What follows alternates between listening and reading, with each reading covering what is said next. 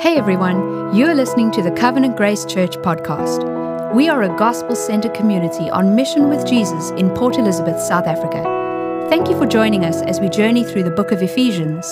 Enjoy the message. So we're actually ending chapter three today. We've been in this book for the last few weeks, and uh, it's a letter that Paul wrote to a church in the city of Ephesus, this pagan city, this diverse city, and God is doing a mighty work in this city. And as he gets to the end of chapter three, he bursts into prayer. And he's going to be praying, and this prayer actually forms an important transition in the book. And it's a transition from what we've called doctrine. He's been talking about some pretty deep doctrine, about how God saved the Ephesians. And secondly, about how God has now joined these Gentile Ephesians to the Jews who are saved, and how they're now one body in Christ. And he's been talking about how salvation is by grace through faith in Christ alone. And these wonderful truths are beginning to shape their lives. And now he moves from this just being simply theology, and he wants it to become doxology. He wants it to become lives of praise. It's not just good enough that we know these truths, we need to live these truths. And so this forms part of the framework of our book, how we're moving from sit to walk to stand. We are sitting in Christ. It's our identity, things we need to know about who we are in Christ, but also we need to walk and follow Christ. And so this is a transition point in the book. And it's a spiritual prayer. It's a very personal prayer. In many ways, Paul is pleading and he's rejoicing. He's rejoicing at what's happened. He's rejoicing in what he said. And he's pleading that God would do a mighty work in the people, in the church. And the work that he's looking for is that they would begin to experience what they now know. And I want to say that's a very important link. As a church at C G, we love to know truth. We love to study theology. But the whole point of that is that we get to experience the truth that we know. We get to worship God and we get to live for God. I remember when the uh, twenty ten Soccer World Cup came through South Africa. Um, my son was, how old was he back then? And uh, he was young, uh, probably about, uh, he was seven. Just quickly doing the maths while I'm talking. And uh, see, I can do more than one thing at once. Um, he was he was about seven, and I remember we watched this little documentary because at every World Cup they make a new soccer ball. And uh, and the Jabulani, remember the Jabulani soccer ball, was made specifically for the South African World Cup. And it was highly controversial because this thing would swerve through the air, remember? No, you don't. But uh, it was highly controversial. And so we watched, my son and I, we were watching, and he loves soccer. We were watching this documentary, and it was intricate about how this ball was worked and how it was shaped and the different materials they used. And we were learning all this information. But then the greatest joy was not just receiving information, was when he actually got to kick the ball. And we bought him one, and he got to hold it and play with it. And that's what kind of Paul is after here. In this prayer, he, he's saying, I want you to go from what you know, I want you to feel it, I want you to experience it, I want you to know what it is to be a Christian and live it out. And so let's read this prayer from verse fourteen to twenty-one. Paul writes, he says, for this reason, so he's looking back, everything he said, everything he's taught, for this reason I bow my knees before the Father. And the posture of prayer in that ancient day, at least within the Jewish context, was one of standing. Jews would stand and pray, and it's almost as if Paul is overwhelmed. He's desperate, and he bows his knees before the Father. Verse fifteen, from whom every family in heaven and on earth is named, that according to the riches of his glory, he may grant you to be strengthened with power through his Spirit in your inner being, so that Christ may dwell in your hearts through faith, that you, being rooted and grounded in love, may have strength to comprehend with all the saints what is the breadth and length, height and depth, and to know the love of Christ that surpasses knowledge, that you may be filled with all the fullness of God. Now to him who is able to do far more abundantly than all we ask or think, according to the power at work within us, to him be glory in the church and in Christ Jesus throughout all generations, forever and ever. Amen. There's a strange concept amongst human beings around this idea of what I've called home and away. You know, the, we know that this operates in the sporting world. You know, you get a home game, and then you've got to play the away leg, and the away leg is the away game. And the home game is supposedly a lot easier because you're familiar with the territory, you know the ground, you know how big the field is, and you've got home support. But the away game is another story altogether. It's unfamiliar, and it's in many ways an adventure. And as human beings, we live in this strange tension between home and away.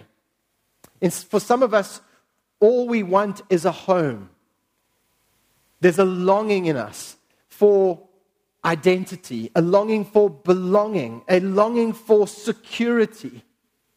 And we feel like we're wandering through life and all we want is to be secure and stable. And so this home, it becomes a dream and a pursuit, and we want to settle down and we want to make a home. But then there's the strange reality of those that have that, those that have this sense of identity and a sense of place, often want to abandon it and go away. Because there's this other longing, this, this, this other longing that emerges that says, there's something out there that I want to experience. There's a sense of adventure that I need to experience. And so you you have the other side. And the other side is the travel, the, the lure of travel. And we want to be away and we want to travel. And, and there's this longing for transcendence and discovery and spontaneity. And yet, when you speak to those that live out of a suitcase and they're traveling the world and they're experiencing all these things, there comes a point in their hearts where they begin to long for home and stability. And they're tired of the spontaneous and they're tired of this journey and the adventure, and they dream, they begin to dream and they begin to dream of settling down and buying a home and starting a family. And as human beings, we live in this strange tension, this longing between home and away. Now, here's what I want us to do. This is going to form the framework of this prayer, because actually this idea of home and away points to a greater story. It points to the human story, the very first human story, the story of Adam and Eve in a garden. The Garden of Eden, in many ways, was home. It was the place of security. It was a place of belonging. It was a place of identity. And more than that, it was the place of the presence of God. God was there. And so there was perfect satisfaction. There was joy. There was meaning and purpose. But then sin happened. And this perfect home was disrupted. And because of sin, they were cast out of the garden. And so we have this larger reality of being home, but being away. And since then, we've lived in this space, haven't we? As human beings, we have this sense that we're, we're away from home. We're out of Eden, and we, we're not quite sure how, what to do with it. We have these longings and these desires, but they are disordered desires. And ever since then, that they've, ever since they were cast out the garden, mankind has been running away from God. And the irony is that we are running from God, but we are seeking Eden. We are seeking a perfect world. But the irony is that we'll never find meaning and purpose because we're running from the only one who provides meaning and purpose. Tolkien, who wrote the great books, The Lord of the Rings and The Hobbit, says this. He says, certainly there was an Eden on this very unhappy earth. We all long for it and we are constantly glimpsing it. And in many ways, his writings were all about this, about this, this longing for a better place, this longing for home, and we feel like we're away. And he says, yeah, we get glimpses of it in life, don't we? But we don't know what to do. And when we look at the world around us, what we see is people are trying to achieve this kind of sense of utopia, this sense of another Eden. And the irony is that often it's about the next thing. You know, either it's a new home or it's a new a new trip. You know, either it's a it's a new car or it's a new adventure. And, and we see this in, in people when they have these midlife crises, don't they? They they, they want to kind of just pack up everything and buy a Harley Davidson and go on a trip. But the irony of it is that it doesn't last. It doesn't last because these earthly things cannot satisfy. And so the next minute you look, and then they're on to the next thing, and then the next thing. And so the West and, and our culture today is constantly on the run, constantly exhausted, constantly anxious, constantly frustrated, because we're caught and we don't know what to do with these longings. Now, the opposite of running is resting. And that's what Tolkien was talking about. And I think this is what Paul is getting at here.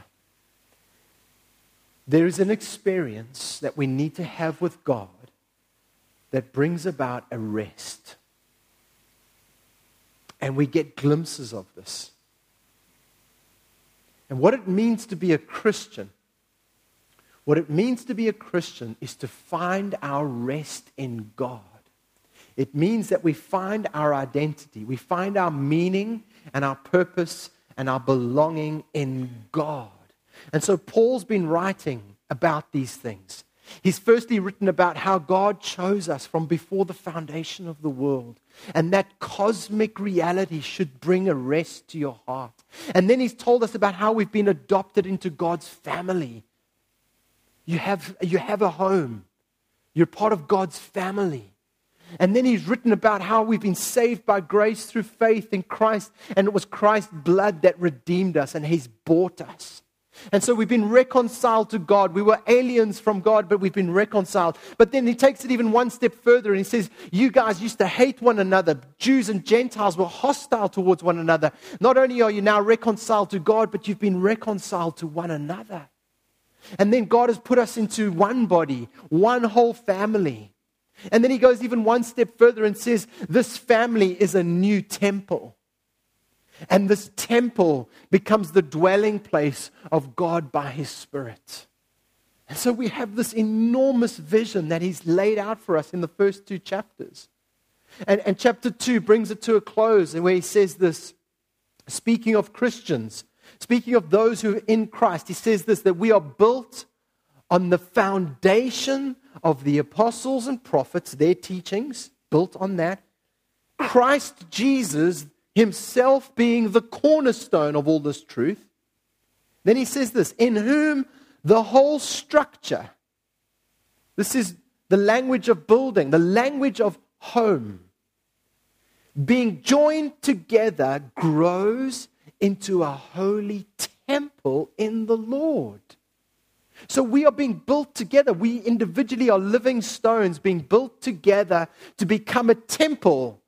This is our home, church. This is our home. And then he says this, in him you also are being built together into a dwelling place for God by the Spirit. In other words, wherever the presence of God rests, we find our rest.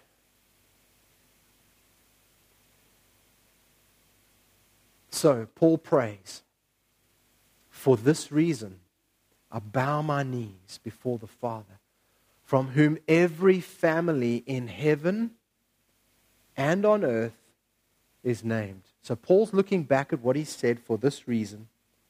And then he bows his knees before the Father. Notice that there are family members already in heaven. God is the father of those, those kids. He is still fathering them. They've died and they've gone to be with him. And he's their father. Believing Jews and believing Gentiles, they are with him in heaven. But they're also believing Jews and they are believing Gentiles on earth. And he's also the father of them. And Paul bows before this enormous father who has this growing family, both in heaven and on earth. He's not only the father of the Lord Jesus, he's the father of those who are in Christ Jesus. And so we have this picture of one family with one father, in other words, one home. But there's a tension because our home is divided, isn't it? There's there's heaven and there's earth. There's heaven and earth, and heaven and earth have been separated. We don't have Eden anymore. Eden, in Eden, heaven and earth were one. There was a unity. Heaven was on earth in the Garden of Eden. And when the fall happened, the divine, the heavenly separated. And so the question we need to ask is, what is the crux of Paul's prayer here? He's pleading, he's praying. But what is he ultimately after? And what we're going to see in this prayer is it's almost like a staircase. He, he climbs a staircase of truth. And firstly, he prays for strength. The word strength comes through regularly. And then he prays for power. And then he prays that we would be a loving community and that we would know the love of Christ. And then he prays that we would know it, that we'd have real knowledge, experiential knowledge. But what do these truths lead to? What is, what do these prayers lead to? And the ultimate thing they lead to is verse nineteen. He's praying for fullness. Fullness. Look at this in verse nine. He says that you, after saying uh, we pray for strength, we pray for power, we pray for love, we pray for knowledge. And then he says that you may be filled with all the fullness of God. Now that needs some explaining.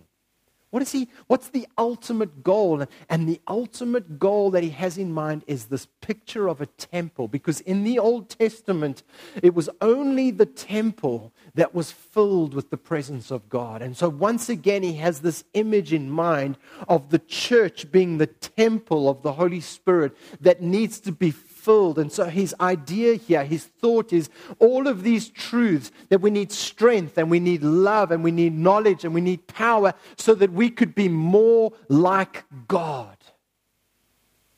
We need to be representatives of God. We need to be temples that are filled with God. You see, we can fill our lives with things, can't we? We can fill our lives with distractions. We can fill our lives with materialism. We can, you know, we talk about sometimes, you know, in a parenting moment, you can say to your kids, you're full of rubbish. You know that. I've done that. And we can be full of stuff. We can be full of pride. We can be full of anxiety. This thing of home and away creates anxiety. And Paul is praying that we would be a temple in Christ that is full. In other words, his prayer. What does it mean to be filled with all the fullness of God? It's another way of saying that you would be like Jesus. Because Jesus is the fullness of God. He's the divine expression of God. He is the embodiment of God in the flesh. And so Paul is praying that we would be more like Jesus, that we would be Christ-like, conformed to his image. And if we're going to be conformed to the image of Christ, one of the things we need to know is that he is the perfect temple, isn't he? Remember in John two where he said, destroy this temple and in three days it'll be raised again. When he was talking about himself, his resurrection from the dead. And so in his resurrection, Jesus becomes a glorious new temple. And those who have faith in Christ are joined to this temple. And individually, we are living stones being built together to become a dwelling place for the fullness of God to dwell in us. And so individually, we, we are to become more and more like Jesus. And that's what he's praying for. So let's have a look at just some of the details quickly of what he's praying so that we would be more like Christ. The first thing we need to note is he's praying that our temple, that we would be strong. He wants to be a strong temple. You can just imagine those that ancient temple that, that David and Solomon spoke of, how strong it was. It was mighty. It had walls and moats and gates, and it was this mighty temple. It was strong. Verse sixteen, have a look there. It says that according to the riches of his glory, he may grant you to be strengthened with power through his Spirit in your inner being. And what's the point? Verse seventeen, so that Christ may dwell in your hearts through faith. That's the end goal. That's the fullness he wants. He wants us to be more like Jesus because that's the only way we can be strong. It's the only way we can be strong. It's the only way our longings are met. Now, what's interesting is he's, isn't he talking about Christians? And so he's talking about Christians being filled and Christ dwelling in their hearts. And the question could be, but isn't he already dwelling in their hearts? And the answer is, yes, he is there, but we need to become more like him. We need to grow in our sanctification. We need to grow in holiness. We need to grow in Christ likeness. And the only place that we can start is with Jesus himself. You will not have a strong life. You will not have a strong temple if you have everything else except Jesus. You can have religion. You can have moralism. You can have fame. You can have status. You can have money. But if you don't have Jesus, you have a frail temple. Jesus is the cornerstone. Look at what Paul, uh, Peter writes in First Peter two, verse six and seven. He writes this about Jesus. He says, behold, and actually yeah, he's quoting Isaiah, behold, I am laying in Zion a stone. Not any stone. Look what he says, a cornerstone, chosen and precious.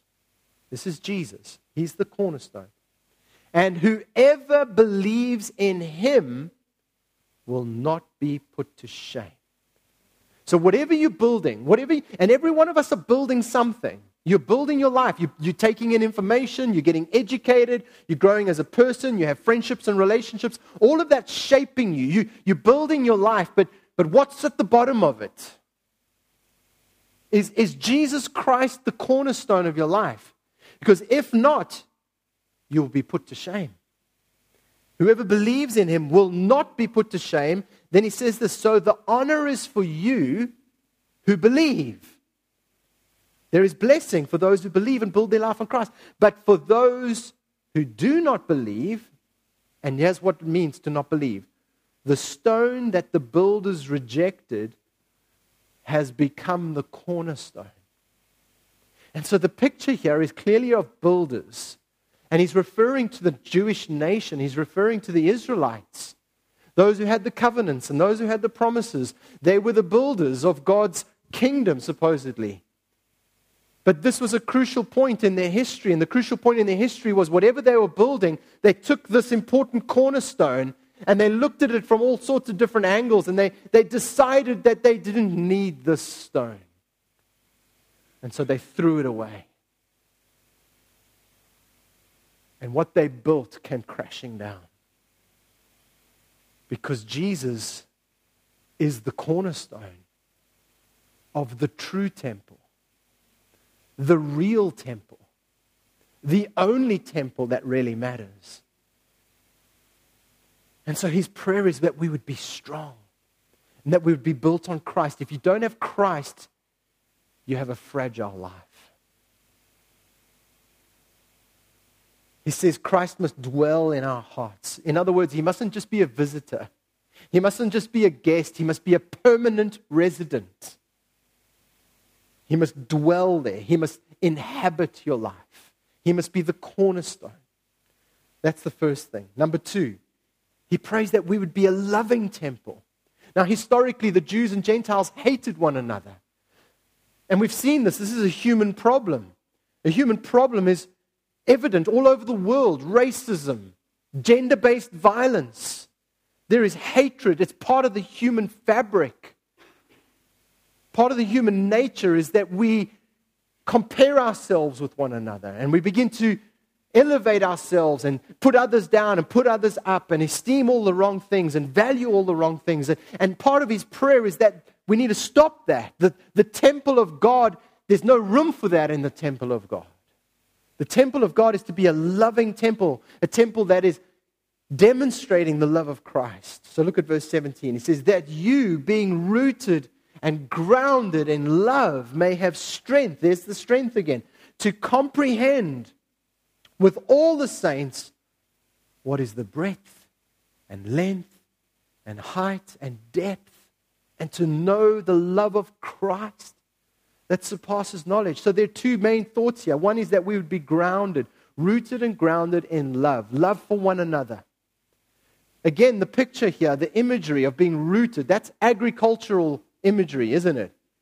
Rooted, a plant, it gets rooted. And so he says we need to be a well-rooted tree. And the soil of our tree is love, not any love.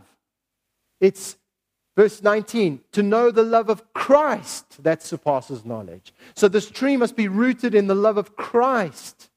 And then the picture is grounded, rooted, well-rooted tree and grounded. It's building language. It's foundation language, grounded. So the foundation needs to be grounded on Christ, who is love, the perfect expression of love. Notice also, it's not just a secure love, it's a communal love. He says that we are we, we achieve this end of love by being together. He says there, to comprehend with all the saints. If we're going to discover and know what it is to be a loving temple, we need one another. You see, love by its very nature means that you need other people. Love is not an individual thing. Love needs other people. Otherwise, there's no love. And so he says we are to comprehend with all the saints what is the breadth and length and height and depth. I wanted to say here, if you are struggling in your relationship with Jesus, if, you, if you're thinking, I feel far from Jesus, this is a clue that one of the ways in which you draw near to Jesus is by drawing near to the people of God around you. With the saints. Together with the saints, you comprehend. Just go and ask someone who's in a community group how they felt before they joined a group and how they now feel. They, they, they feel nurtured. They feel loved. They feel closer to God because I'm in a community. I'm comprehending together with the saints this incredible love of Christ. To know the love of Christ that surpasses knowledge. And there are two thoughts here. One is that this love of Jesus is, is immeasurable. And so he invites us. He says, come, come and, come and experience this love. Come and think about it. Come and consider it. Come and try, try and get your arms around it. He's, he's almost inviting us to say, hey, try hug a galaxy. Have you ever tried to hug a galaxy? I mean, I can hug my wife and, and, and, and that's, she's, you know, petite and cute, uh, but to hug a galaxy is impossible. Why? Because it's immeasurable. It's immeasurable. He says to know the love of Christ that surpasses knowledge. Even with all the saints, we will never plumb the depths of the love of Jesus. And so he's praying that we would be a temple of love, that love in our lives would be very real, it would be experienced, and it would be expressed. But then the final thing he prays for is that we would be a glorious temple. Now notice this in verse twenty-one and twenty, sorry, twenty, twenty-one, he says this, now to him who is able to do far more abundantly than all that we ask or think, according to the power at work within us, to him be glory, where? In the church, in the temple, and in Christ Jesus, throughout all generations, forever and ever. And you get the feeling that Paul here is just bursting with praise. He moves from prayer to now praise. Now to him, he says, who is able. In other words, he's now glimpsed a picture of what this temple can really be and what this temple can actually achieve. And the vision that he gets of what we can become, of what the church is called to be, he says, is more than we could ever ask, more than we could ever think. It is abundant, what God has in store.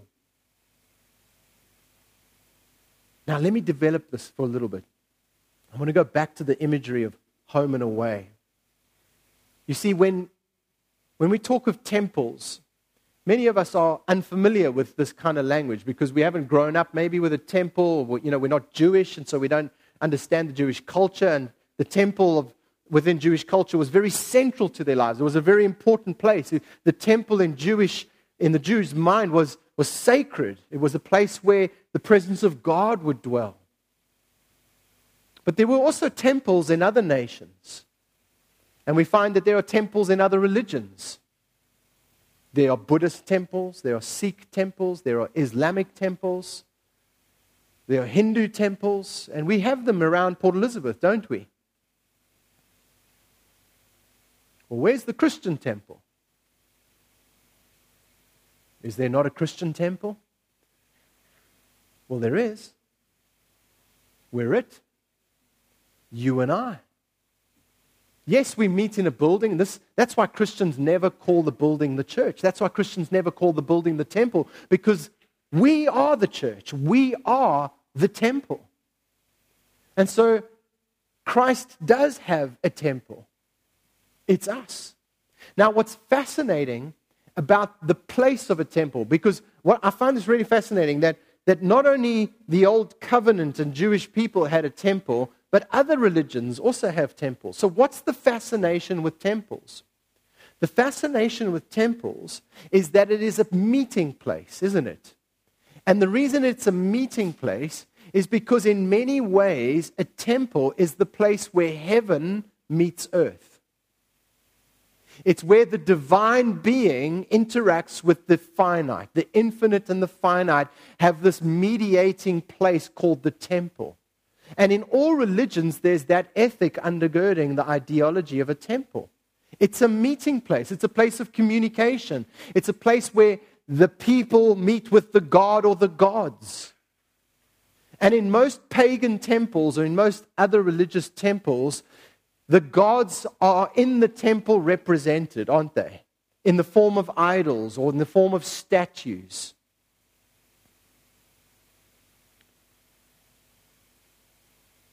And these statues would be representative. The statues would represent the gods or the god. And it makes me think of Night at, Night at the Museum. Imagine at night these idols coming alive. But that's not what happens. They don't come alive at night. It, it, it just stands there. This, this, the statue or the idol. And we know that it doesn't come alive. It, it, it's representing something, isn't it? It's, it's there to represent. It's there to show this is the authority of this so-called God. Now, this was the big fundamental difference between all other pagan temples and the Jewish temple. Because under the old covenant, the one thing that was absolutely forbidden in the Jewish temple was an idol. Idols were forbidden. Now hold on to that thought. Because when we go back to the Garden of Eden, what we find in the Garden of Eden, like I said earlier, is heaven and earth united. The presence of God, the meeting place where God walked with Adam and Eve and there was perfect harmony. And so in that sense, the Garden of Eden was a temple. The earth is the Lord's and the fullness thereof. And so God dwelt there and, and there was perfect peace. It was home. It was a temple. And when sin happened and they were cast out of the garden, From there on, Israel began to build firstly tabernacles, moving temples, and then it became physical structures. And the idea was, we acknowledge that we're away from Eden. And there is a glimpse of heaven on earth. And so where the temple was, there was an inbreaking, a sense of inbreaking, a sense of the divine meeting with man. And so the temple became a meeting place. Now the reason why idolatry was forbidden in the Jewish temple was because, unlike the pagan temples, the priest himself was the image bearer of God. We don't need images because we are made in the image of God. And so to have other images was blasphemy. You see, the people of God, the priest, and now the people of God have always been the place where God wants to meet with man. Because we are image bearers. We reflect the image of God. We don't become God. We are called upon, like Adam was, to represent God in the garden. To, to, to bear witness to God. And so we too are now in Christ temples.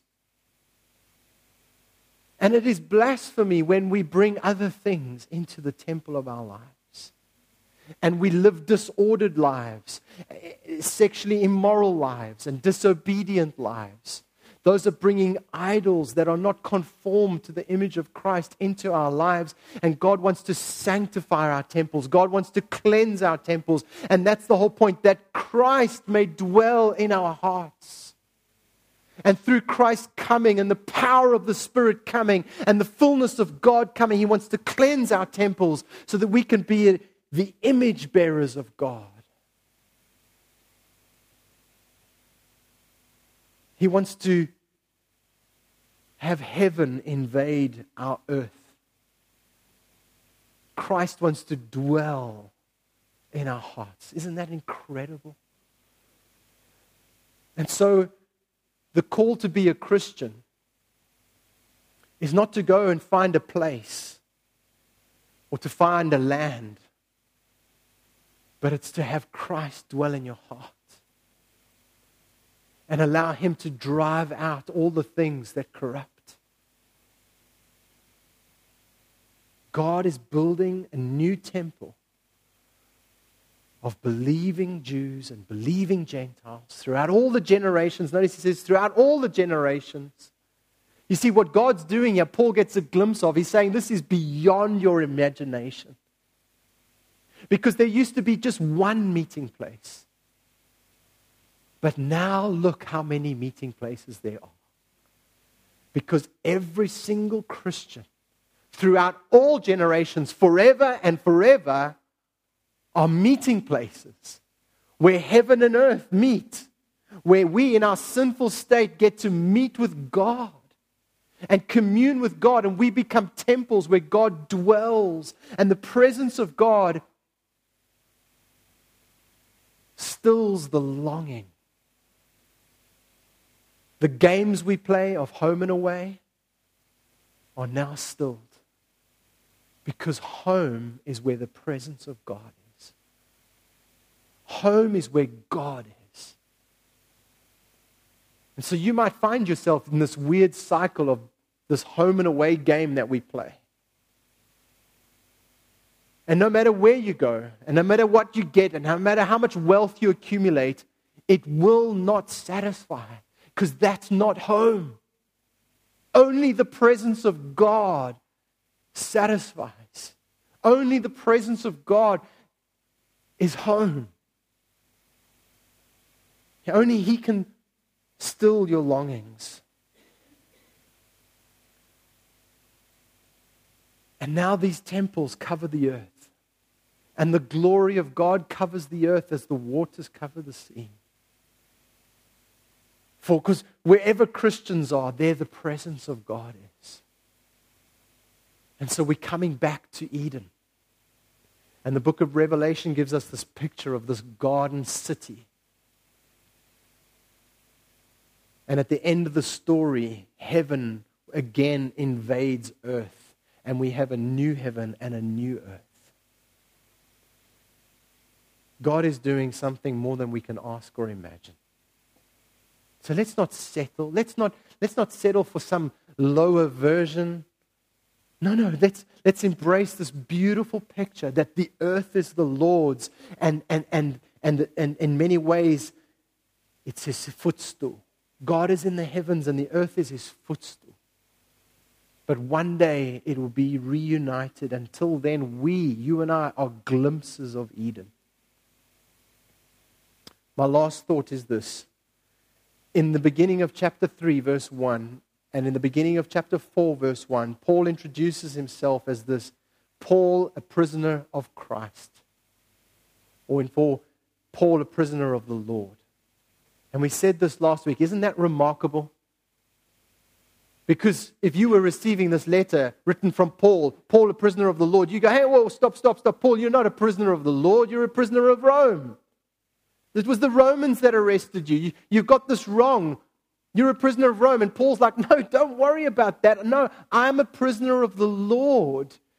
I'm not a prisoner to my circumstances. Because he's figured this out. He's the temple of the Holy Spirit. And he's full of the fullness of God. He's becoming more and more Christ-like. In other words, wherever he is, is home. Because he has the presence of God, even in a prison, he feels at home. I'm a prisoner of the Lord. Because home is where the heart is. And Paul's prayer is that our hearts would be filled with Christ. That Christ may dwell in your hearts. And if Christ dwells in your heart, you are truly home, wherever you are. Amazing, isn't it? Let's pray.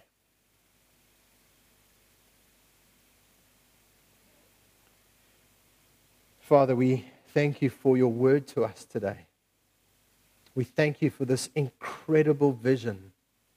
And we also want to exclaim, like Paul, now to him who is able to do abundantly more than we could ask or imagine. Because of his power at work within us.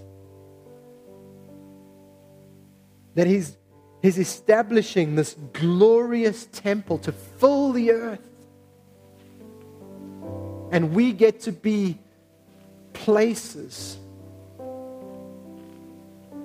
of the presence of God.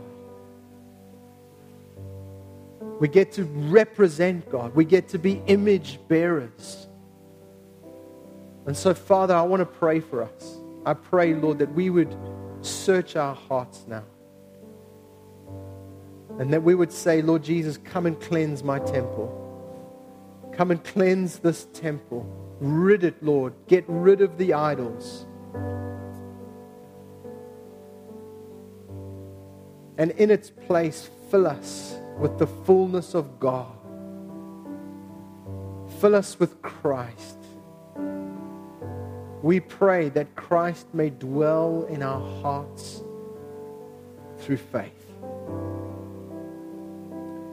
Oh Lord Jesus, thank you for this wonderful vision.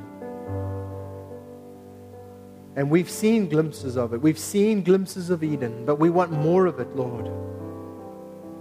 We're tired. We're tired of the longing. We're tired of playing the game away and home and then away and then home. Looking for transcendence, looking for adventure, when, when really it can only be found in your presence, Lord. We will only ever be satisfied in your presence when we yield and we build our lives upon the stone, the cornerstone of Christ. Lord, help us to understand this. Help us to believe this. Help us to live it out, I pray. We don't want to just talk about it, Lord. We want to live it. We want to experience the love of Christ. We want to know it, this love that surpasses understanding. Give us more of it, we pray. Fill us, Lord. May we be your living temple. May we be your living temple. And we bring you sacrifices. Sacrifices of praise. We are, we are your living sacrifice. Jesus, fill us, we pray. And give us rest. The rest that we long for. In Jesus' name we pray. Amen. Let's stand and sing this song.